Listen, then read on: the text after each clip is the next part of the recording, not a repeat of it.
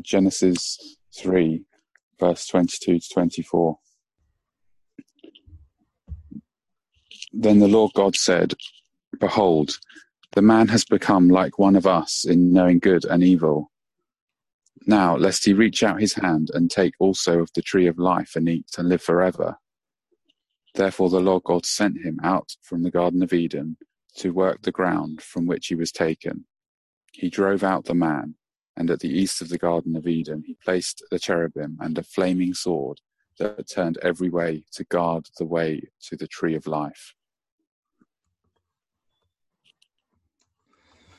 Mark, thanks for reading the passage for us. Uh, the, the question that I want to start this lunchtime is why bother with an ancient book? See, I know by now uh, the capacity for Zoom meetings is fast depleting. Uh, well, lunch breaks, well, there are time for coming off the screen um, and not looking at another Zoom meeting. And so, why listen to talks on an ancient book, uh, the book of Genesis, a book perhaps some 3,000 years ago. Or maybe another way to approach this question is well, why bother with, with religion? And why not just focus on personal development and growth? See, religion today uh, seems a bit out of place in our modern society. And maybe you, you look around and you see your colleagues and other people focusing on self improvement, a home improvement, self improvement, and it seems to be seems to be working. And you might ask, why why bother with, with religion? Why bother with an ancient Uh, why not focus your efforts on improving yourself? You see, we begin a new series in Genesis, and this will take us up to chapter 25 to Easter next year. And it's a really good question for us to consider right at the start of the new series. Why bother? Why keep coming back each week? But I also want to suggest that this question that I've just asked, well, it's well, it's not a new question. So this question of um, that we've been asking has been asked as well by the original readers of the book of Genesis. See, the original readers, they are Israelites in the Middle East. And back in that day, uh, there were superpower nations around the world, uh, big power nations like Assyria or Babylon. And these nations, uh, they were focused on development and progress. And they were prosperous. And they were growing. And they had this ancient book, uh, the book of Genesis, or if you like, the first five books from Genesis to Deuteronomy. And the prophets in their day, uh, they were calling them back to this book, uh, back to the book of Genesis, uh, to telling them to, to consider, to, to ponder, to meditate on what this book has to say. And there's a real incongruence for them. You see, they see the other superpower nations who are focusing on development and growing and prospering, and yet they're called to look at this book. So why? Why bother to to turn to an ancient book when other activities seem more profitable? Uh, my goal for the next 20 minutes or so is to persuade you that it's worth listening uh, to the book of Genesis. It's worth listening because it speaks truth. It speaks truth into our world.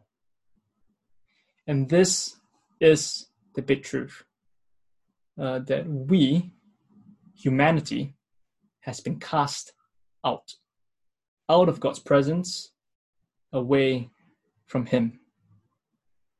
And as a result, we need a way back, a way to come home.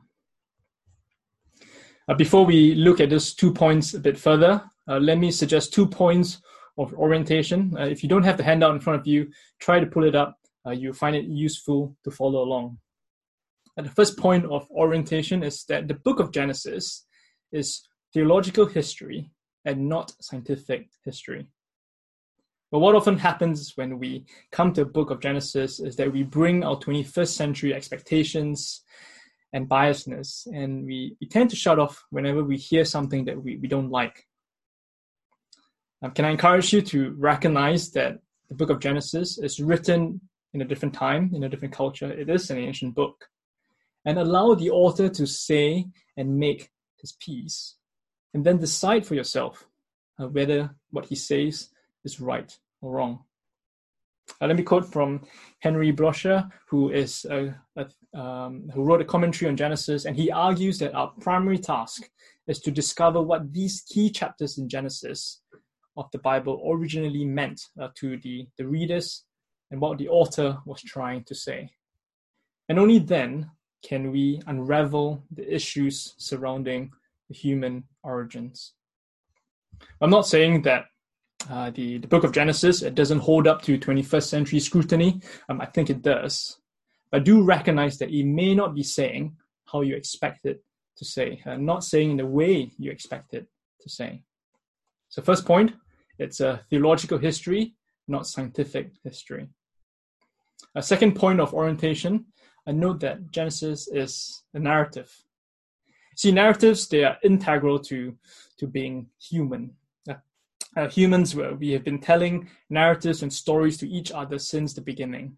You think about our ancestors who, who sat around the fire and they told stories to one another. Uh, they told stories about what they did when they met a wild bear and the next time you um, you you met you meet a wild bear, hopefully you don't, uh, you know what to do because you've heard a story.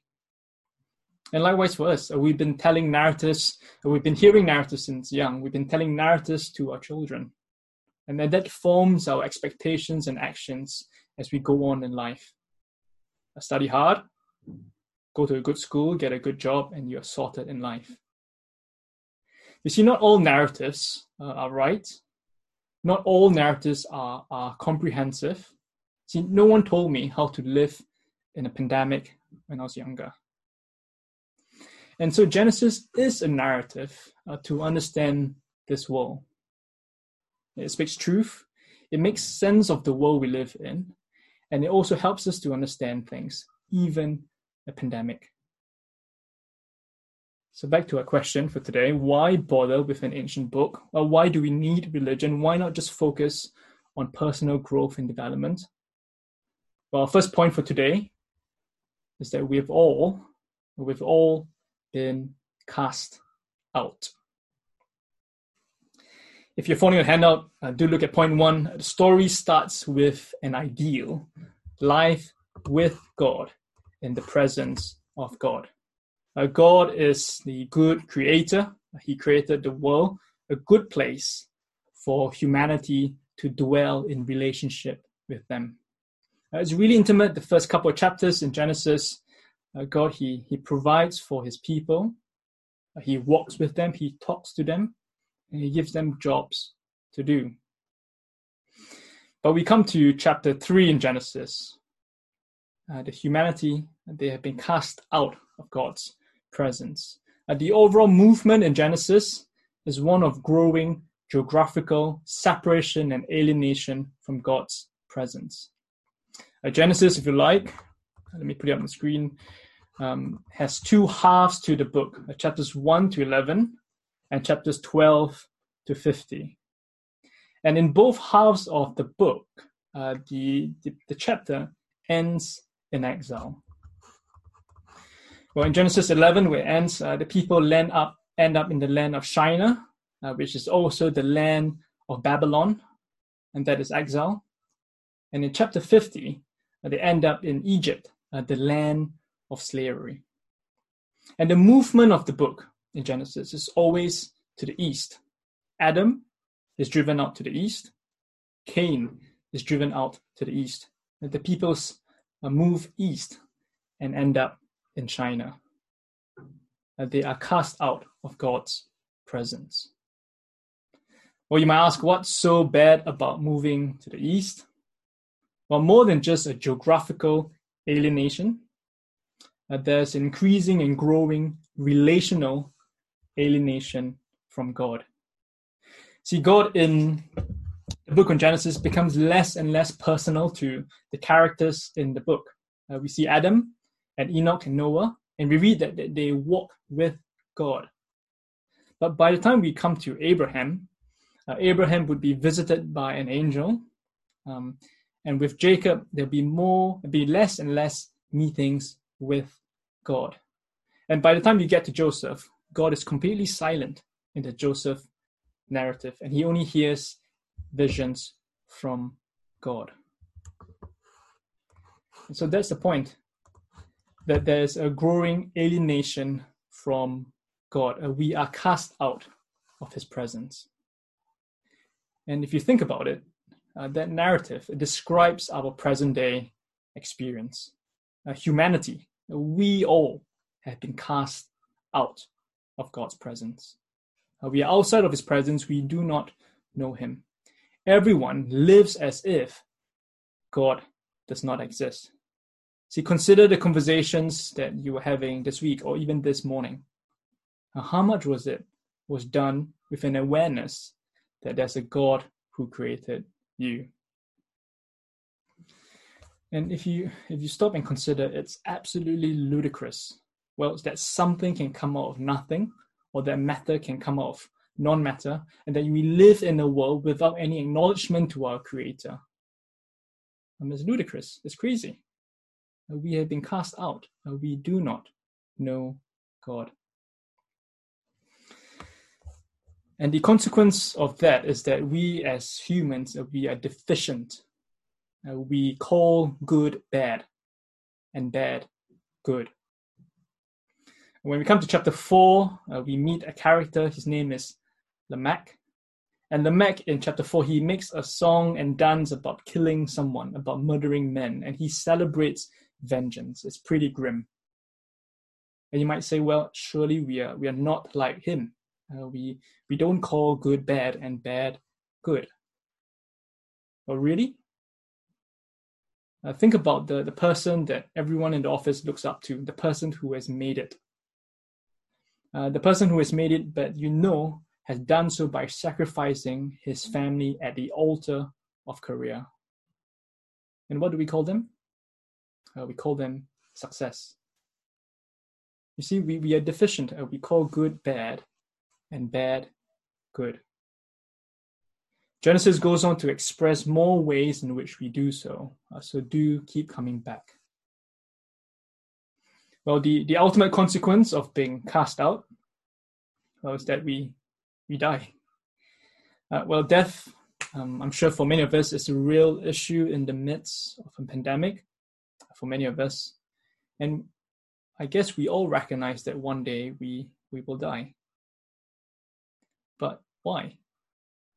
Uh, why do we die? Why should we have to die when we all want to live? See, the book of Genesis says it's because we have been cast out of the creator of life, the source of life. That is why we die. So why why bother with an ancient book? And why bother with religion? Well, because it gives us truth, answers, truths to understand the world that we live in, truth that humanity has been cast out of God's presence. We are deficient and we die. You see, that's also why we, we can't focus on personal development and growth. See, if we are deficient and we call good bad and bad good, any kind of development that we have or we do will always be twisted or corrupt, perverted. And if we all die, any sort of development and growth is ultimately futile. See, the problem it runs much deeper than what we realize. Well, why did we get cast out? What went wrong? We'll come back. Uh, we find out in chapter 3. And that is the plot of Genesis, or if you like, the first five books of the Bible. How do we get back into God's presence? How do we come back home? But the book of Genesis, uh, it's not all doom and gloom. Uh, it gives hope as well. And that's where we come to point two on your handout, if you're following along. Point two, the promise offspring will bring us home. I mentioned at the start that Genesis is a narrative, and it's not only a narrative, it's a carefully constructed and composed narrative by a really brilliant author. Uh, the book of Genesis has a repeated refrain that goes, These are the generations of. And it happens 10 times in the book of Genesis. And they act as structural markers to mark out different sections of the book. Uh, chapters 1 to 11, you have first five. Uh, five times it comes up, these are the ger- generations of. Chapters 12 to 50, another five times, these are the generations of. But you see, these that refrain is not just a marker to mark out different sections in the book, but it also tracks two generations, or if you like, two family lines of two types of families. Uh, you have the blessed family and the cursed family. Uh, the blessed family uh, is the line of Abraham, it's Abraham's family, um, and we will see that in chapters 12 to 25 and both family lines they they function a little like a how-to manual. Um, the the curse line it's all about self glorification and making a name for yourself. Or the blessed line, well, they're not great either, but with them we learn about faith and repentance and self-sacrifice. Um, after we finish chapter 11, we will press on to chapter 12 to 25, and we will learn from the family of faith. We will learn how to navigate the issues of life by faith. I learn how to make good decisions in life by faith. How to grow and develop your faith, and how to walk by faith and not by sight. So keep coming. I learn from the family of faith. But the real reason why family is important is, is not because I'm trying to encourage you to, to adopt Eastern values. Uh, the real reason is because of the promised offspring. And the promised offspring who will bring us home. We catch a glimpse of the promised offspring in chapters 3, verse 15. Let me put up the reference. And God speaks a promise that there will be offspring that comes from the women who will bruise the head, or if you like, crush the head of the serpent. And the, the rest of Genesis goes on to trace that promised offspring from Noah to Abraham to Isaac to Jacob. And one of the subplots in the book of Genesis is asking, who is this promised offspring? I mentioned that the generations, uh, these are generations, are a structural marker for the book of Genesis. Uh, but poems in the in the book of Genesis is also a key feature in the book. They're spoken, poems are spoken by the central character in that particular narrative, and they summarize the theme of each section. I have put down some references in your handout. You can chase up the references um, after the talk. Uh, but these poems uh, not, are not only in um, in Genesis, but they stretch beyond Genesis to the five first five books, uh, up to from Genesis, Exodus, Numbers, and Deuteronomy. Uh, four major poems. And these poems, in combination with one another, they paint a portrait of a promised offspring. An offspring who is righteous and blameless. And in the last days, there will be a king who comes from the line of Judah. Let me put up a couple of references to, to show you. So Genesis 4, 49 verse 10 speaks about the scepter, or the one who holds the scepter, that is the king, um, shall not depart from Judah, nor the ruler's staff from between his feet. Numbers 24, another poem, um, looks back in Genesis 49 and talks about how the scepter shall rise out of Israel and it will crush the forehead of Moab. I think back to Genesis 3:15, bruising the head. And Deuteronomy 33, verse 7, speaks about Judah and a prayer to the Lord to bring him to his people, to bring the king to his people. And what Genesis uh, is trying to say and trying to point out is that the promised offspring is a king who will arise from the line of Judah. But then take a look at what the New Testament authors are saying about 1,500 years later. Uh, they are saying that the promised offspring has walked the earth.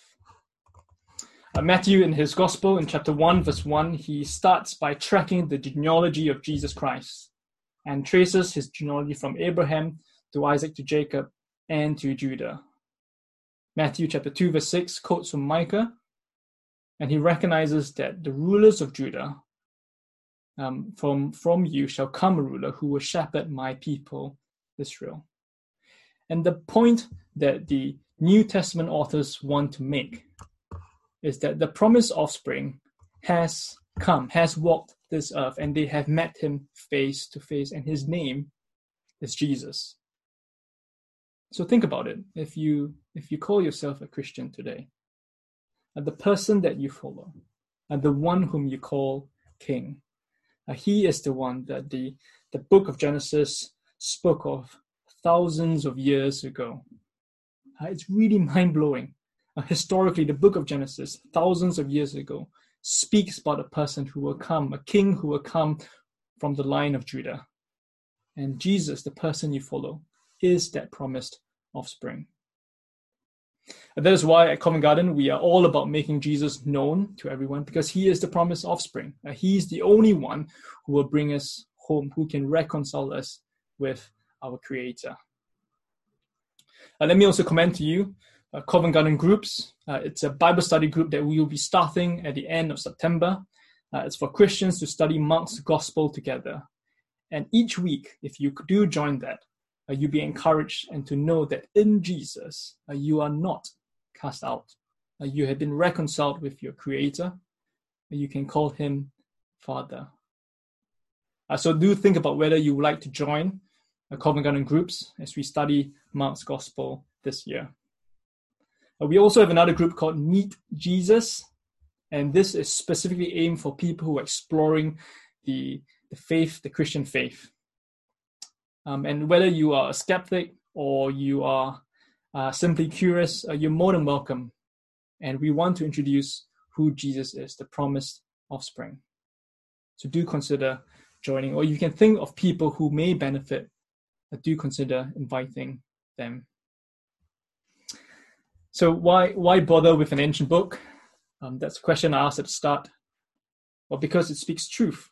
It speaks truth into our world. It speaks truth that we have been cast out, out of God's presence. We're deficient and we die. And therefore, we need a way home. But it also speaks of hope. It points to the promised offspring um, only means, the only means to return home, and only in Jesus, the promised offspring. He is the one who can reconcile you with your Creator. Uh, there are more truths that the, the author of Genesis would like you to know, uh, but for that, uh, you have to come back. Next week, we look at Genesis 1 and we find out the purpose of humanity, uh, the purpose of your life. Uh, so do come back for that.